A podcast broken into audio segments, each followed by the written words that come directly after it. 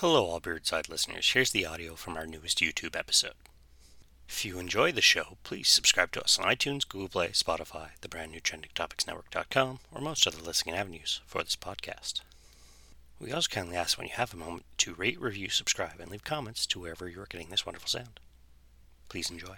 Ladies and gentlemen, welcome back to All Beer Inside. Today we are in LaSalle, Quebec, and joining me is Alex of 1769 Distillery.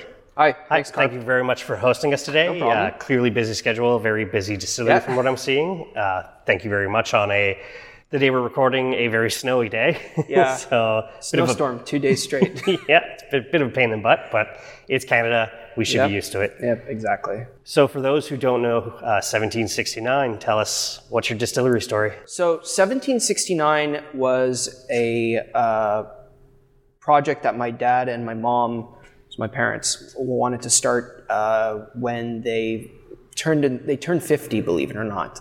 Both of my parents both worked in uh, media before, and they uh, they always enjoyed traveling to distilleries when they were uh, tr- uh, traveling.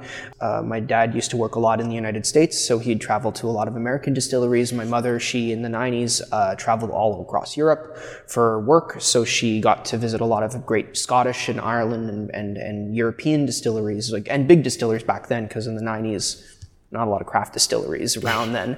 Um, so when they turned 50, my dad wanted to do something different. Um, he was in the post production business and he wanted to get out. And um, he turned to my mom and he was like, hey, let's start a distillery.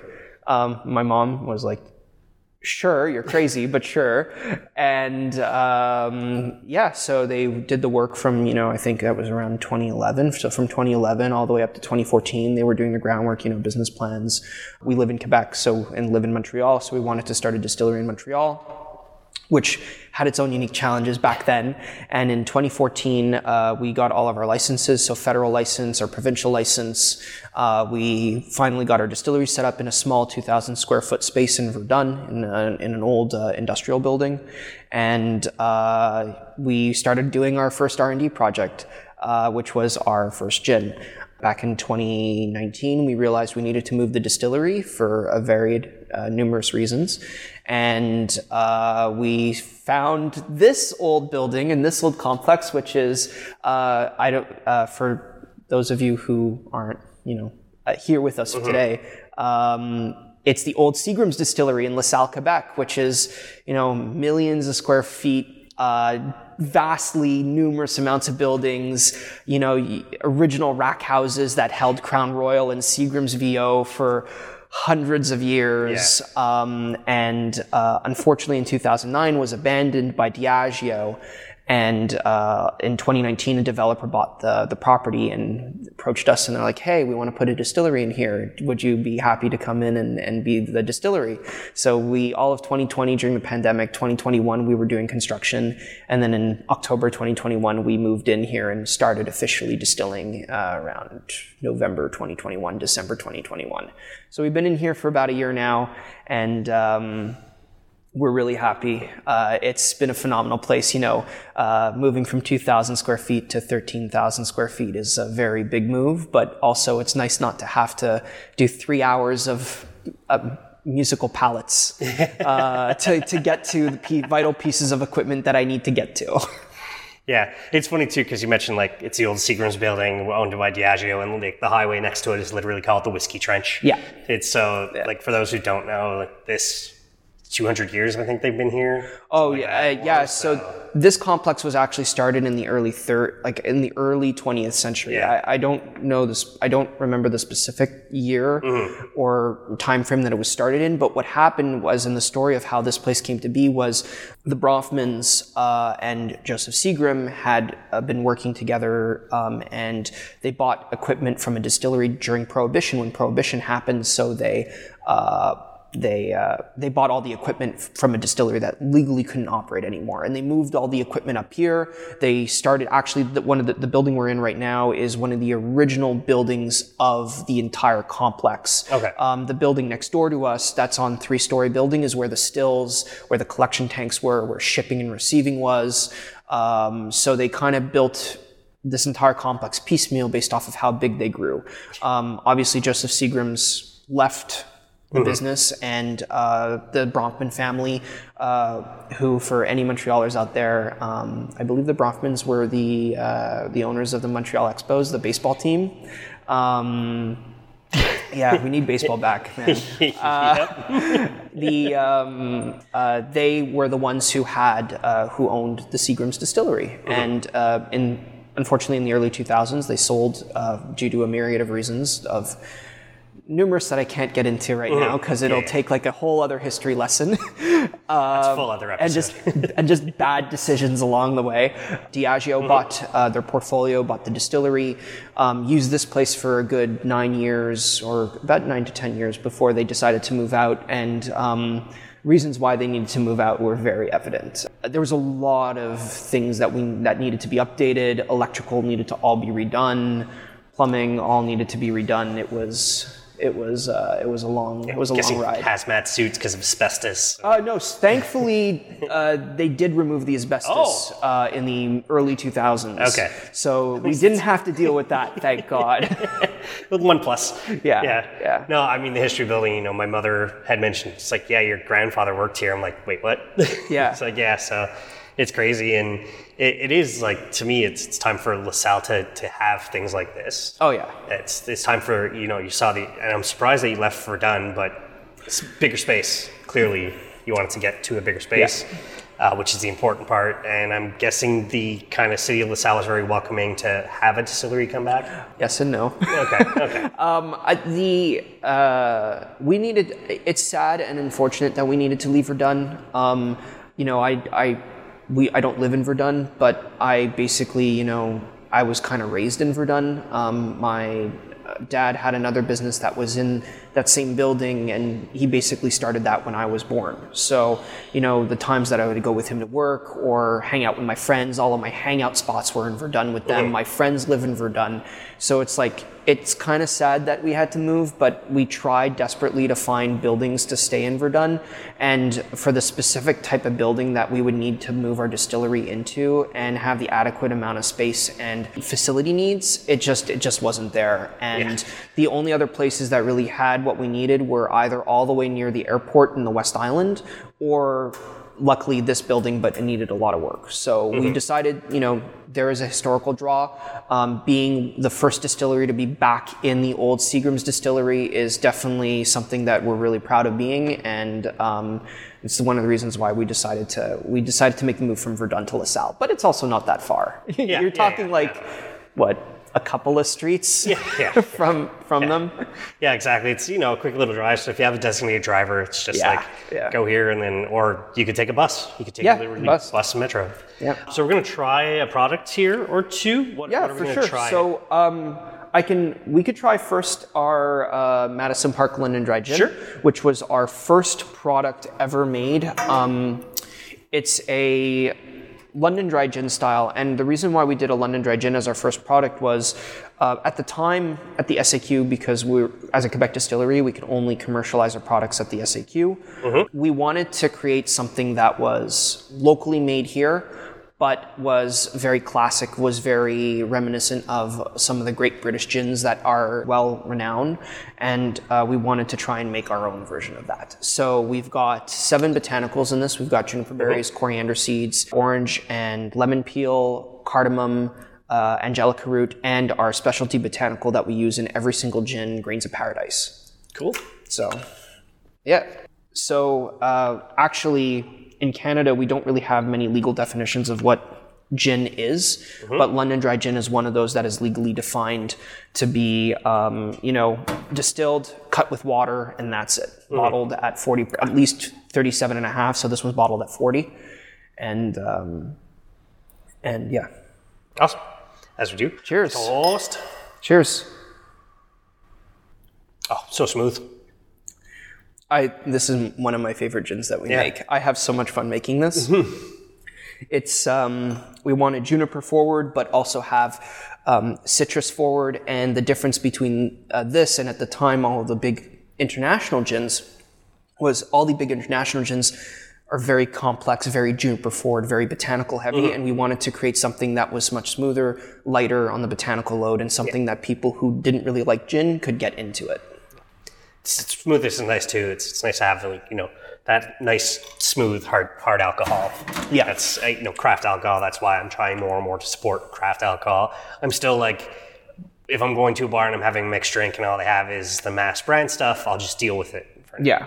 But if I'm making a cocktail at home, I'd like to have specialty craft products. And now uh, I'm noticing more and more like craft mixers as well. Yes. And to me, it's, you know, you can always support a local company this way. So just why aren't you doing it? Yeah, for sure. And I think in, in Quebec and, and in Canada overall, there's there's a big movement to support mm-hmm. local. But one of the big challenges that we're seeing here with a lot of local products is because we're small manufacturing, because we're small, very you know, small batch still, even though we make large larger batches than what we mm-hmm. would what a lot of other small distilleries would consider to be large there's still that element of you know we can't capitalize on you know the the mass produced you know price savings that a lot of these big guys can.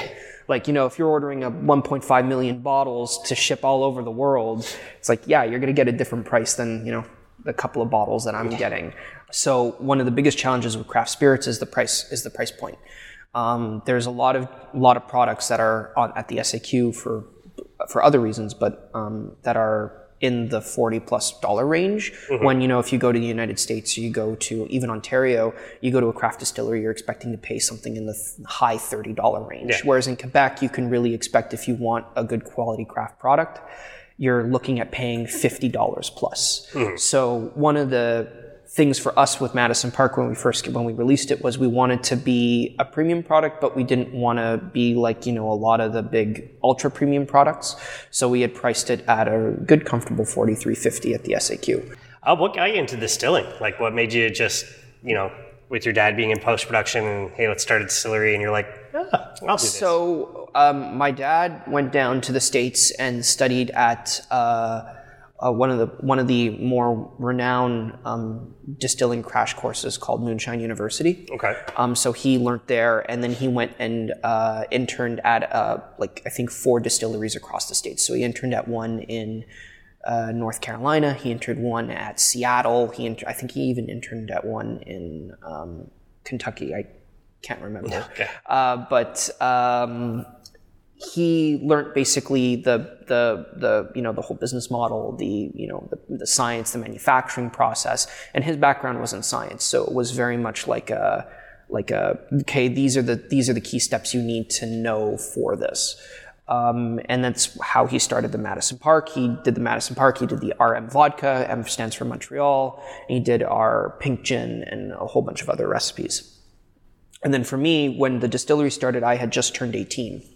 So in the province of Quebec, the legal drinking age is 18, unlike everywhere else. Like in the States, it's like in 21, in Ontario, it's 19. So uh, when I turned 18, I was like, needed a part-time job as a student. And I was like, oh, you know, I could I could do some stuff at the distillery. So I helped out my dad doing a lot of distillations and I really just fell in love with the process. You know, it's a time consuming process, but it's, I find it very peaceful. Um, yes, some, some things can go wrong, but oftentimes if you're diligent, it's just a very zen type of manufacturing process. And for me, I really enjoyed that aspect. Um, it gave me time to, you know, focus on, you know, when the still is running, to focus on doing other things. Um, now that I'm doing this full time, if a still is running, I'm like washing tanks or doing more things or bottling or those sorts of stuff. But back then, it was like, okay, I can distill. It's coming out good. I can actually taste what's coming off the still, and I can also like I don't know, read a book or do my studies at the same time. I was like, sure, duh, why not? And then um, that transformed into me delving deep into the literature, reading a whole bunch of books, um, following a whole bunch of famous distillers and well known distillers in the US, um, just reading a lot of their papers and articles that they've put out. Um, I'm really a self taught distiller. Uh, I did I've, I did an online course at the IBD, so the Institute of Brewing and Distilling. So I have that theoretical knowledge but there's a lot of that in, in the theoretical knowledge there's a lot that isn't taught in terms of like you know um, which i could talk about later. Oh because we have a continuous column. How to run a continuous column. What to expect. If your continuous column goes kaput how are you going to you know uh, fix it? Uh, what types of products can you make? Um, and i think like i think me not having that that that traditional distiller's you know learning experience and being really self-taught has really lent my idea to creating unique and, and, and, and different spirits um, and g- developing my own my own identity in making these products. So now, right now, I'm I'm 25. I've been doing this for about seven years now, like distilling for 7 years now, and uh, I'm I'm the head distiller, so I make everything uh, from A to Z here. Um, and we're uh, you know, a lot of distilleries, you know, the, the whole question is grain to bottle or neutral grain spirit or what are you doing in that area. But uh, for us, we're, we're, we're a unique version of grain to bottle. Yeah. Uh, we're, we're one of the, we're, we have a big sustainability model involved in our distillery. Speaking of the sustainability model, I know you wanted to mention it. Please go ahead. Tell, Oh, me, yeah. all, tell me all about that. So the sustainability model um, really came about when um, myself and my brother, who my brother is about three years younger than me, so he's 22, um, came about because we wanted to do something that was m- more environmentally friendly with our business, um, you know, or with the distillery, and we really wanted to create something that was sustainable, something that we can say is, you know, we're, we're trying to do our part. Um, because I'll be honest, um, craft distilleries are not that sustainable. Um, you know, you're using the same amounts of energy, the same amounts, you know, same amounts of waste, same amounts of emissions to do your fermentation and your mashing that, you know, big breweries and other breweries are doing right now for, and wineries are doing for their product. And what do you do with all that spent grain? I mean, yeah, you have a lot of spent grain, but if you're a small craft distillery, you're you're you're not going to be. It's difficult to find a farmer or anyone to take that grain from you. So it ends up, you know, compost or even worse. I've heard of some distilleries putting it into landfills, and it's like, you know, how do you remove that aspect? And I came across at the height of the pandemic, I came across a article from a French. I forget where the article was, but it was a. Um, I could probably find it, but it was a French winery that couldn't sell over 100,000 liters of wine, like ready to go wine. Like it's good, but he couldn't sell it because it was. Um, it, it- all of his international contracts had dried up in the pandemic. No one was shipping, no one was buying. It was it was one of those you know at the height of the pandemic in the early 2020. It was it was rough. No one mm-hmm. knew what was going on. Everyone stopped their purchase orders. Everyone just stopped everything. So then he had wine that he couldn't keep because unlike you know booze and high proof spirits, like fermented products are perishable. Like they will go bad after a certain amount of time if mm-hmm. not kept in in pristine storage conditions. So for us, uh, for when I read that article, uh, he had dumped over 100,000 liters of wine. He had to destroy over 100,000 liters of wine. And I read that article and I said, well, there must have been some distillery that could have taken it to transform it into a brandy or some sort of spirit and and just make it a finished product and you know work with the winery or distill it for him and he can figure out what to do with it um, but no the issue is that when you have volumes that large for most craft distilleries and most distilleries who are running on pot stills you know yeah you can pot still you know 1000 2000 3000 liters at a time but 100000 liters Yeah. that's a lot of time you're talking about like more than two months worth of work and that was the other idea for that led to our sustainability model, which was how can we prevent this from ever happening again? How can we prevent this wastage of product that, you know, either can't be sold but is still good for distilleries or could be sold but isn't being sold for what a reason or another? And how can we process it and turn it into an extremely efficient method eh, or in, in an extremely efficient way? And for us that was one working with breweries who uh, craft breweries big breweries any type of quebec breweries that have a batch that goes bad or a batch that they can't sell or so and so and so. So instead of them dumping it down the drains into the city sewers we recoup it. And uh, the other uh, thing was to process it efficiently continuous distillation. We looked at pot stills. We looked at large large efficiency pot stills. So you know pot stills in the you know 5000 6000 liter range. And the one thing that kept coming back to us was if we want to produce this into a neutral grain spirit to work with most most finished products and in the distilling industry most products are made from neutral grain spirit or just from a neutral spirit at 95% um, we can't get there with a pot still, even with the 24 plate large columns and the 23 feet high uh, still. You just like column, you just can't. it- It's rough to get it there, and continuous distillation is the only way to do it. So we knew we wanted to do this idea. We had to get a continuous still to do it. The idea was how do we find a continuous still now? Um, the only manufacturers of real continuous stills to make neutral spirits were either large manu- large industrial guys, which you know as a small distillery we don't. There isn't a lot of capital, Yeah. free capital to, to, to invest in capex, especially in Quebec. And also, so you know, getting a seven seven column system that can be sitting outside, that's that's working off of grain silos or Yeah. large grain fermenting grain silos. It's like just it's not feasible for us. Especially in Canada, I'm assuming. Oh no, yeah. Especially like you know, I'm kind of in that mix of resident. Like there's like some residential near here, Yeah. and there's like industrial. So it's like, yeah, I don't think they really wanted like biodiesel, like biofuel, ethanol distillation, like a couple of blocks away from the residential school zone. Probably not. No. So um, for us, it was okay. We need to look at smaller systems and systems made specifically for the distilling industry, and not just you know biofuel, uh, ethanol fuel, or just pure ethanol uh, manufacturing. So we uh, we looked at some options. We looked at Vendome has one. So Vendome Distilling down in. Um, down in uh, Kentucky, I believe. They have a continuous column system, but it's not really made to make neutral spirits. It's made more to make uh, high light light whiskeys or uh, high high spirit whiskeys. Um, so that was off the table for us. Uh, we looked at Barrison, which is a manufacturer out in Europe. Um, the issue with Barrison is that they their systems are 30 feet high, and it was just not. It wasn't feasible. We have a 13 foot ceiling height, Yeah. and we weren't about to blow a hole in 12 inches of concrete and build a skylight. um, the, and then so that left us with two options on the table. The first option was a company out of Montana, a U.S. in the U, Montana, called Headframe Distilling, and they specialize in making compact three-column distillation stills to make all sorts of range of whiskeys. So light whiskeys, rums, tequilas, and vodkas. So distilling up to 95%, um, and neutral grain spirit but in a compact form. So fitting uh, fitting under 20 feet um, and in a small footprint.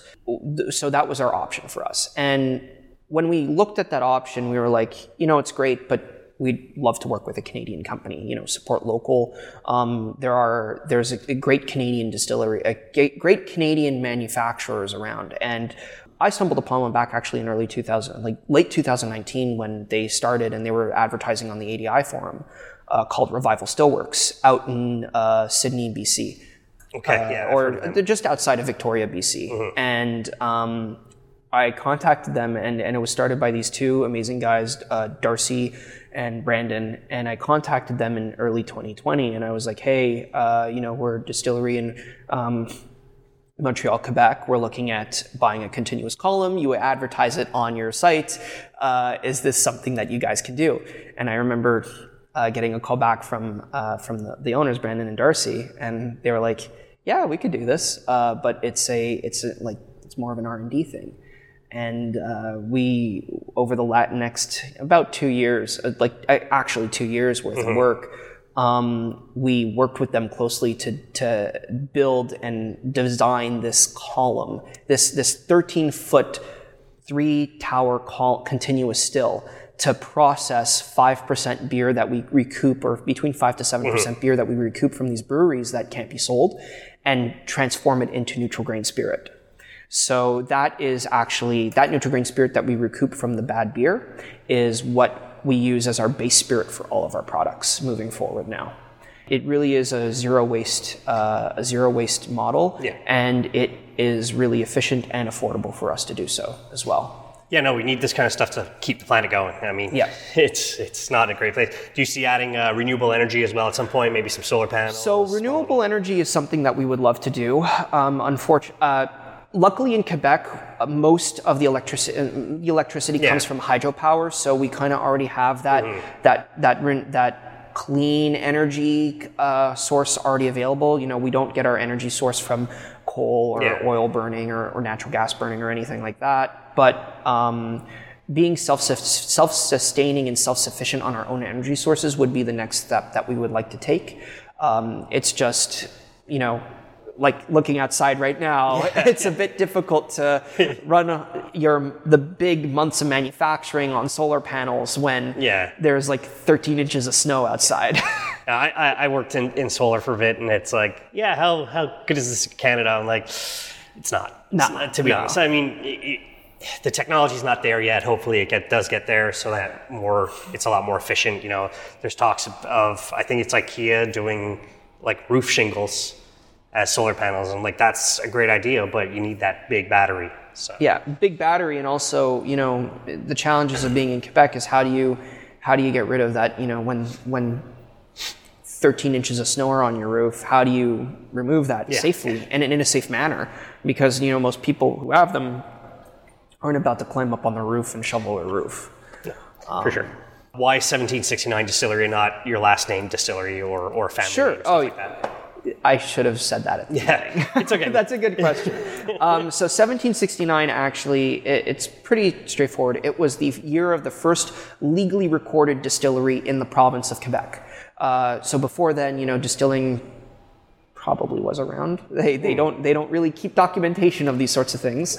But uh, in uh, 1769 in Saint Saint Roch in uh, Quebec City, there was a the first legally recorded distillery in uh, the province. Um, and they made whiskey and rum mostly from all of the uh, imports of the molasses, grain, and any sorts of uh, um, materials that they got from uh, elsewhere. Okay. You know, wheats, barley, those sorts of things. So it's, it's got a historic value to it. Yeah, we picked it for its historical value, and also we were one of the first Quebec dis- craft distilleries. Actually, we're, we're we're one of the pioneers of the craft distilling industry in Quebec. Um, we at the time there were only five other, about I think five other craft distilleries who were starting out. There was um, who had licenses. It was us. It was a Cidrerie Michel Jodoin. It was uh, Paul Cirka, so Cirka Distillery, Cirka Distillery, um, Le, Le Subversif, which uh, made Piger Henricus, and uh, Domaine Pinnacle, which makes which made Ungava. Okay. So we were one of the original five. Uh, I think it was five. Um, and, uh, you know, basically, they, it, it just grew from there. Now we're, oh, plus, we're like 100 plus micro distilleries in the province, which is like, think the, f- the biggest boom of micro distilleries in all of Canada. Like, it's, it's, it's insane. Yeah, it, it's it's hard for us as a show to even like keep up with just like oh let's discover a new distillery, a new cidery, and vineyards in the new year. Uh, but it's like oh my god, uh, there's Yeah. so much. So Yeah. even breweries, I mean, there's over 300 and something now in Quebec. We're getting up near 500 in Ontario. It's Yeah, there's a lot, but it's great though too Yeah, because it leads to a lot of innovation. You know, um, the downside in, in with the distilling industry in Quebec is that you know we've got to we've all we've all got to go through the SAQ. We don't have any choice. We- You know, only in 2018 were we granted the right by the government to sell from our show from our tasting room, and even then we have to remit everything that we sell back to the SAQ. It's so it's as if we are just another sales point for the SAQ. But the beauty in that is it forces distilleries to be innovative. And it, it forces us to do to think outside the box. Mm. It still it still sucks. I will not i will say it, it it's not it's not a beautiful system and it definitely is far from perfect for what it sh- for how many distilleries we are. But it it will allow it allows us to think okay well you know we can't just do another london dry gin Yeah. let's try something else. We can't just do another vodka. Let's try something else. And that's um, you know where our sustainability model really sets us apart from other all other distilleries is that n- no other distillery has that you know continuous column distilling capabilities, continuous distillation capabilities, and don't and doesn't have that sustain that that that recoup recuperation of fermented product uh, sustainability aspect in their in their business. So that's where we we're we're really uh, we're really proud of that. speaking of trying another product. Oh shall we? yes. so um, what? So are you a big gin guy? Because we mostly do gins here. Not a huge gin guy, honestly. I'm more of a, a whiskey, scotch Okay. type drinker, uh, but I do enjoy craft alcohols in general. So I, you know, I won't say no Okay. to it. Uh, So- I'm more than willing to try something new. Do you like tea? Do I like what? Tea? Yes. Okay, so you'll like this one. So we do um, our uh, Madison Park uh, product again, but we uh, and this one is actually like we're this is one of our, our flagship products is our Madison Park breakfast gin, Okay. which is uh, why called breakfast gin. Um, with breakfast. we distill it. It's uh, the same botanicals as our London Dry Gin, but we include bergamot in the distillation, and then we infuse Okay. it with black tea, so it has an Earl Grey taste to it. Hence the name breakfast gin. Yeah. Um, and actually, the owner, Andrew, my dad, um, his mom, so my grandmother, never let him drink coffee in the morning. He only only was allowed to drink tea growing up. Okay. So hence the name breakfast as well. It has a lot of uh, it has uh, some little fun significance for him. Very cool. Um, so this is this is really um, really something unique and something that uh, we're really happy with. Um, and uh, funny story, actually, uh, the idea for this product came about because we were doing an event in minus thirty degree weather. I had to brew tea in minus thirty degree weather to mix with the London Dry Gin. And I was just so fed up about like freezing my fingers off that I was like, you know what? screw this. I can, why don't I just put the tea in the gin to begin with and I don't have to brew it? Yeah.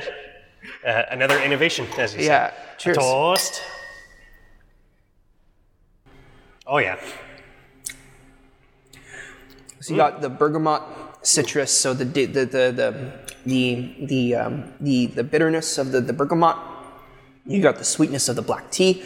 You've got the botanicals there as well, and we why um, this one has picked up a lot for us is um, for mixologists. You know, Montreal has a thriving bar scene, and and even like uh, not speakeasies, but just a bit a thriving craft bar scene. Yeah, yeah. And um, mixologists love working with the breakfast gin because it offers something extremely unique for them to work with.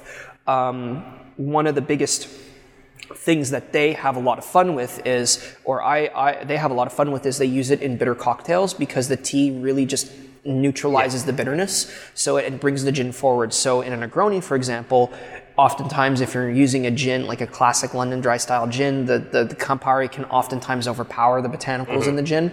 Um, the breakfast gin, what happens is the tea really neutralizes that Campari's bitterness, keeps the sweetness of Campari, and but also allows the, the, the botanicals of the gin to be elevated in the cocktail.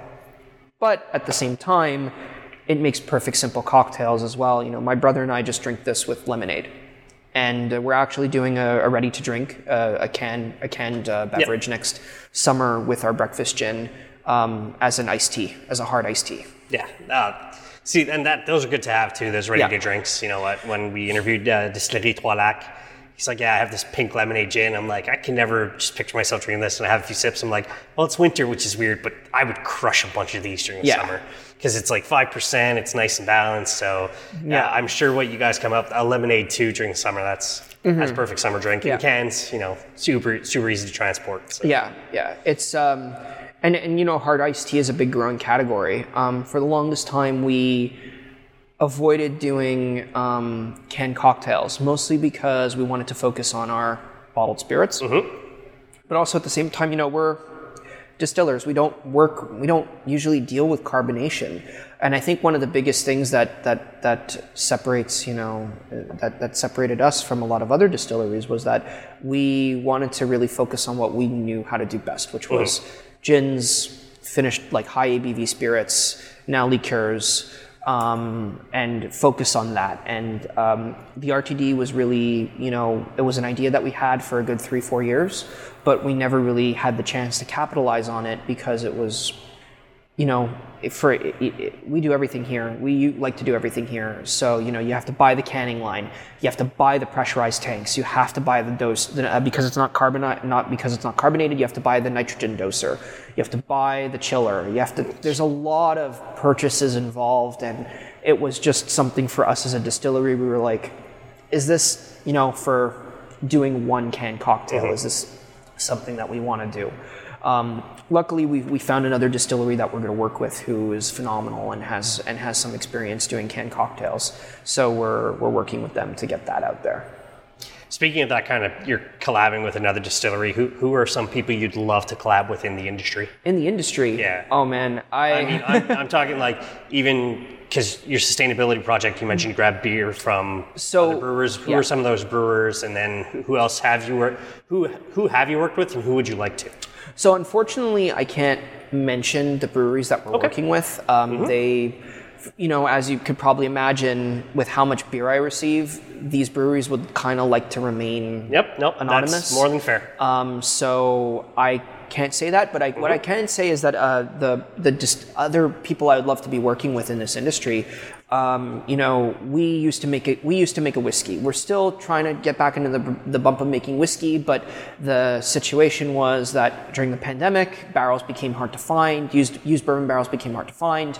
Uh, the waiting list used to be long. We were never buying a lot to begin with, so it was constantly just this like, oh well, you know, you didn't have an agreement with us um, you gotta you gotta you gotta wait in line. And the waiting list wait lists were like when i when i started seriously looking the wait lists were all the way to 2023 so for me personally i would love to be working with a distillery a, a craft distillery down in the states that is doing bourbons like so american whiskeys fresh dumped can't use the barrel again um, and working one with one that, that's really really good. Uh, you know, some of my favorite bourbons right now. I love uh, Old Scout, so uh, Smooth Ambler is maybe one of my is one of my favorite American bourbons right now. I know it was bought by Pernod Ricard recently or a couple of years ago, but I'd still love to work with them. Rabbit Hole is one of my all-time favorite bourbons that I that I'm just loving right now, uh, especially their Heigold, which is their their 75 corn. I believe they're 75 corn and 20 rye and like malt, malted, malted barley and, and wheat. I believe it, it's just phenomenal. So working, you know, working with American distilleries that are that are that are doing a lot of whiskeys. Love to do something, work with them to, to you know to, to you know, uh, and if it, even if it's just a supply agreement of like I'll gra- I'll take your barrels after you're done, or like well we could work on something else here for the Canadian market.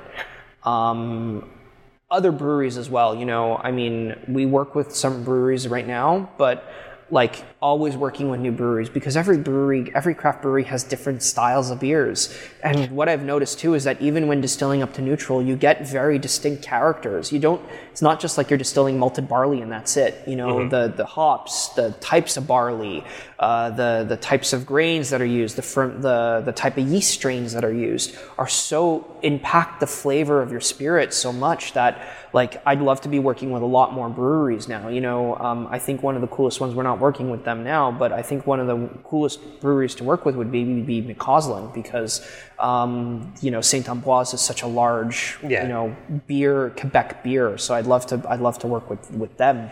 Um, wineries now, cideries too. Yeah, McAuslan just distilled a. Yeah, McAuslan does have a distillery now.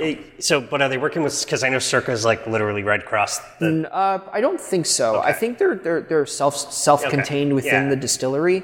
Um, but you know, like yeah. you know, call, give me a call. I I'll I'll I'll uh, I'll uh, distill all your your stuff for you. I mean, maybe I'll have to bother them. I've enjoyed a few too many pints on their terrace. Yeah. So I think they owe me. Yeah. I think they owe a lot of Quebecers because that terrace is something else. Yeah, it's it's a beautiful it's a beautiful campus that Yeah. they have there. It is beautiful.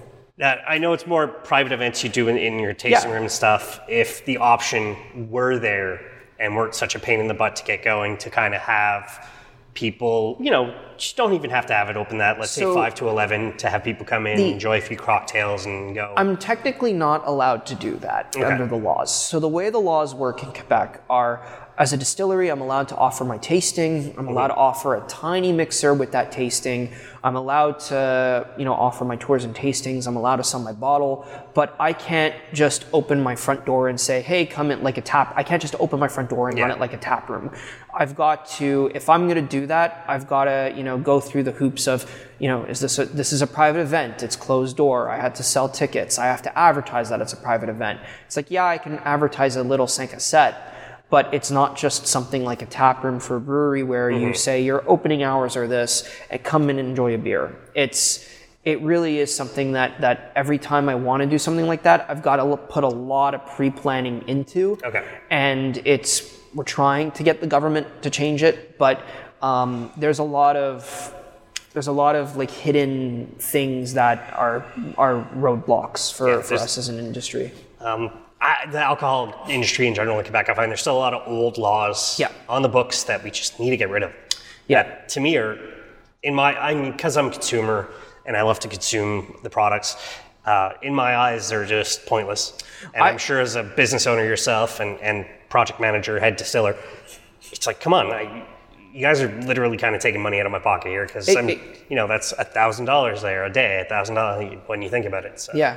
It, well, it's it definitely in my mind the the monopoly of the SAQ hurts the consumer more than it helps them. Mm-hmm. And I know the SAQ will come out and say, you know, we're trying, you know, and and I and I give them credit. They they are they do what they they they do the best that they can do and they love doing what they can they they they love working with Quebec craft distilleries because it's it's you know there's no overseas shipping there's no it's we're right at the door it's you know you uh, we had a driver here yesterday pick up a shipment and it's just simple it's you know drive from the warehouse come pick up here go back it's not like there's no large supply chain organized like issues that you have to like figure out. So they, they love working with us. They love the innovation that Quebec Spirits are offering. But the issue with the SAQ is that um, the, our offerings, Quebec Distilleries offerings, are so vast, and the shelf space for Quebec Distilleries are so sm- uh, for shelf space for the spirits category at the SAQs are so small that you know, and they're getting even smaller because there's space concerns.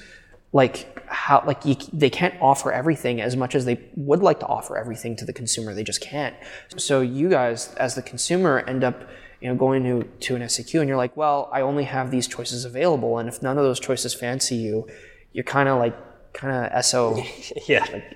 Yeah, you're, you're, you're, you're out of luck Yeah, yeah. and um, and that's that's the that's the big concern. And even when you come to the distillery, like you know, let's say you want to get a distillery specific product, you know, like for us, like uh, we sell all of our all of our products at the SAQ, but some of our new unique, you know, mostly whiskeys that we're going to be releasing in the next couple of years are only going to be available at the distillery. And you know, yes, we're in Montreal, but where we are in, located in Montreal is a tad hard to get to for you know anyone living in downtown or anyone living in the northern part of the island. So it's that idea of like, okay, well, how do you offer? Is there a way that you can offer everything? And, and e-commerce doesn't work. Like, like it just e-commerce is not a thing in Canada. it, it doesn't. Yeah, it's offered, but it just it's um, you know it's when it comes to the booze industry. yeah, when it comes to the booze industry, it's it's it's rough to get going because you need to hit your minimum orders and then your that and also the margin that they take uh, makes spirits significantly more expensive for the consumer. You know, like um, I'll take for example, you know, our two premium product gins, our Royal Mount. Uh, we at the SAQ they retail for 51 bucks. I can tell you right now that like if you know the margins were different, I could easily retail that for you know 41 40 like 41 40 Yeah. um, you know the same price that you know Hendrick's goes for down in the states it's you know it, it's it's laws it's these archaic laws that that really hamper um, the options that consumers have which really kind of sucks Yeah. No, we need to, you know, like I said, is we need almost like federal but provincial law. It, it needs to all work together. Yeah. Like uh, you're able to export your products to the other provinces, right? Yes. So right now, um, our Royal Mount Gin, so our cucumber and rose flavored Royal Mount Gin, which was our answer to uh, wanted to do a cucumber gin. So we uh, it was our so our, our premium cucumber gin. We shipped that one to Alberta. So we're sold in Edmont, uh, in Edmonton and in around. Uh, uh, around other cities in Alberta, we're sold in Jack's, uh, the private liquor store at Jack's at uh, in BC. So Vancouver, the Vancouver area, and a bit around there um, and we're sold in Quebec. We're working on trying to get it back into Ontario because the LCBO is a whole other story. uh, so we're trying to get we're trying to get that back into the LCBO um, and into the Ontario market because we spent a lot of time there trying to build our brand. Um, and uh, yeah, so we ship out well, outside, and shipping outside is not is not overly difficult. Yeah. but because it's still within bonds, so the excise, the, you don't have excise issues across the provinces. But like, it's still, you know, Quebec is my hometown. Quebec is, you know, the the, the home market for my products, and it's it's uh, the the SAQ's monopoly is very difficult to offer all of my offering to get all my offerings out to the consumer. Uh, you want to try one more product Yeah, here? for sure. So, um, you know, we make gin, but I'll switch to something a bit more interesting. Um, something that we're the only distillery in the province to make. Uh, we do a peanut butter whiskey liqueur. So, Okay. as probably a lot of everyone knows, peanut Yeah. butter whiskey is a big thing in the United States. It it's starting to be it's a big it's a big thing with Screwball in Ontario, out west, yes, but in Quebec, it never really picked up on the big brands. So like Screwball, Sheepdog, all these big brands never really picked up. But I realized that I wanted to try I wanted to make something that was more authentic. Um, a lot of these big brands, what they do is they say they're peanut butter whiskey, but they use clever marketing Okay. of saying, uh, you're not allergic to peanuts, I hope. Oh you? no no no Okay, that's good to know. no. Um, I'm just allergic to cats and nature. Oh, yeah, you know, same. so, whoa. so we wanted to make something different. Yeah. We use 100% real Canadian whiskey, so uh, three-year aged wheat distillate, uh, so a light Canadian whiskey. And then we um, use real peanut flavors and real peanut butter flavors in the blending afterwards uh, to make this peanut butter whiskey liqueur. Um, we we really didn't want to just cheap out and do the um, Yeah. do the neutral grain spirit with caramel coloring, whiskey flavor, Awesome. all those things. Cheers. Toast. That is very unique and very tasty. Yeah. So it's it's very it has that reminiscence of the American of the, the great American peanut butter whiskeys on the market. But um, I just wanted to do it in a with more high quality with higher quality ingredients. And um, you know, at for the price point of thirty seven seventy five, it's I think uh, I think it turned out really nice. Yeah, that's that's pretty delicious. Yeah.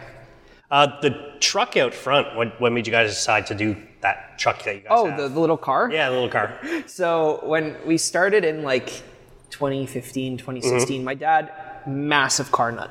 Like he had at one point, I think like 30 plus vintage Italian cars.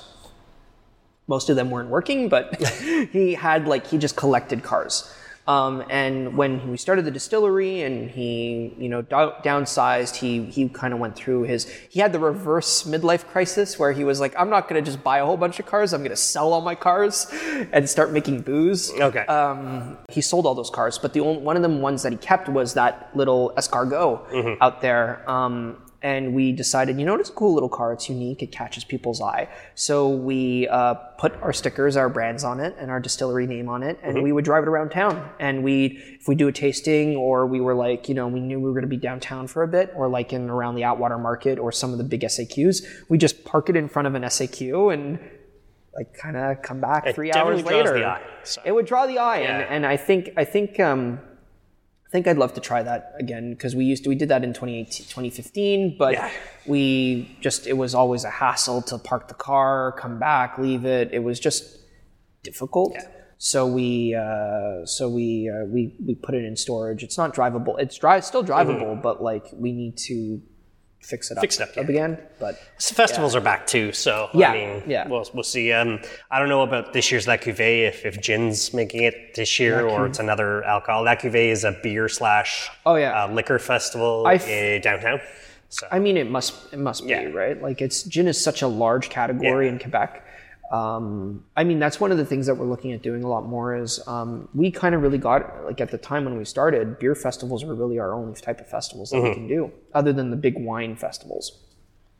And I always enjoyed the beer festivals more than the wine festivals because you you it, it was a lot more interpersonal. It was a lot more fun. It was a lot more like you know, hey, yeah, like I, what what goes well with this beer, or Yeah. what's something that you can do with this. Whereas in with the wine festivals, you can still kind of get that vibe, but it's like. Oh well, you know, I've I've had uh, three reds that are all in the seventy dollar category, and uh, now I want to try an alcohol, but I don't like gin and I don't like hard alcohol. And Yeah. I'm like, guys, Yeah. come on. Uh, I do, you know, especially with beer now, like the variety. It's I do find beer drinkers are a little more adventurous than wine drinkers, cider drinkers as well. Now, like we've been getting into Yeah. Quebec ciders, and it's it's crazy. the cidery world, the cider world yeah. is just so so out there, man. Yeah. They they come up with some of the craziest stuff I've ever had, like tequila flavored ciders, Yeah. maple syrup flavored ciders. I'm like, what is like? Where Yeah. did you guys come up with these ideas? I love them. I mean, you were also coming out like the peanut butter. I know you say you're it's basing it on an American peanut butter whiskey, but still, it's like it's the only product you said like Yeah. this in Quebec, and I was like, whoa, this I gotta find. Yeah. I'm sure my father would love this. So. Yeah. Well, uh, like I said, all these, all of our products are at the SAQs. It's just a matter of finding an SAQ that has it. So, um, but you know, that's uh, you know, that's that's something that we got to keep working Yeah. on is just getting the distribution up and getting products into more stores and on more shelves and stuff like that. But So what I saw is you have like a couple of kind of homemade cocktail with the little barrel things. How are, how do those work? So uh, those actually, we used to do cocktails in a barrel for bars. Okay. Um, so we would pre-batch a cocktail because uh, bars can't pre-batch cocktails and sell them to the consumer. It's in in Quebec they consider that a, a health hazard. So what we did was we pre-batched the cocktail for the bar, put it in the barrel, shipped it to the SAQ. The SAQ opens these 18 liter barrels and they're like, "What the hell is this?" Like, they call us. They're like, "Oh, well, what is this?" And they're like, "Oh, it's for a bar." They're like, "Oh, okay." So they they tag it, they test it, whatever, and then they put it on the shelf. And uh, we had um, we did this for a while, which was Yeah. a maple old fashioned or a Negroni in a barrel, where you would we would pre-batch those cocktails with our own products, and um, it would age on the shelf over the month that um, the bar or the restaurant would use it. Um, but in terms of like cocktails, like simple, easy cocktails, you know, we're mostly a gin distillery. So there's three cocktails that usually every gin needs to work with, and at least two of them needs to need to knock it out of the park for it to be considered a great gin recipe. That's the gin and tonic, the martini, and the Negroni. Okay. Um, so basically, uh, you know, gin and tonic, you know, two ounces gin, three quarters of the glass is tonic water with ice, uh, with either your garnish that. Oftentimes, you want to pick a garnish that is related to the flavor or the main taste of the gin or one of the ingredients in the gin. So, like, one of the biggest things that drives me absolutely nuts is like when a gin and tonic will have the uh, you know be a juniper gin like a, like juniper coriander orange peel like citruses and angelica which is a very umami and like kind of very um, like rooty botanical um, they would put a cucumber in it and i'm like no put the orange peel Yeah. put like something else And usually it's like the orange peel twist. yeah. Like save the cucumber for the cucumber gin. Like put it the, the cucumber works in Hendrick's. Don't or like in Royal Mount. Like don't put the cucumber in the Madison Park London Dry. so it's like that for me is like finding picking the garnish that really will complement the botanicals. So that's a gin and tonic. The martini is a pretty simple, you know, uh, quarter ounce vermouth, two ounces, uh, three ounces of gin, shake or stirred, and then poured in a glass.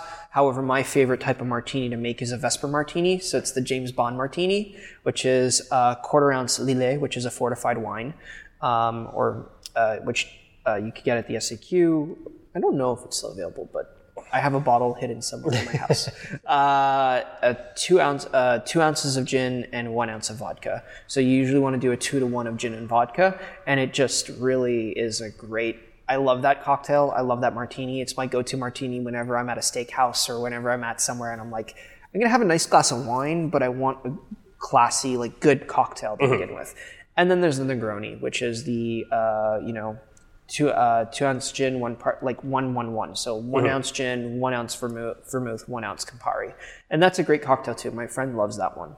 Um, but at the same time, you know, simple is always the easiest. So gin tonic or with lemonade, or with the breakfast in the breakfast gin's case, lemonade. Um, so that's usually where we where we uh, go with.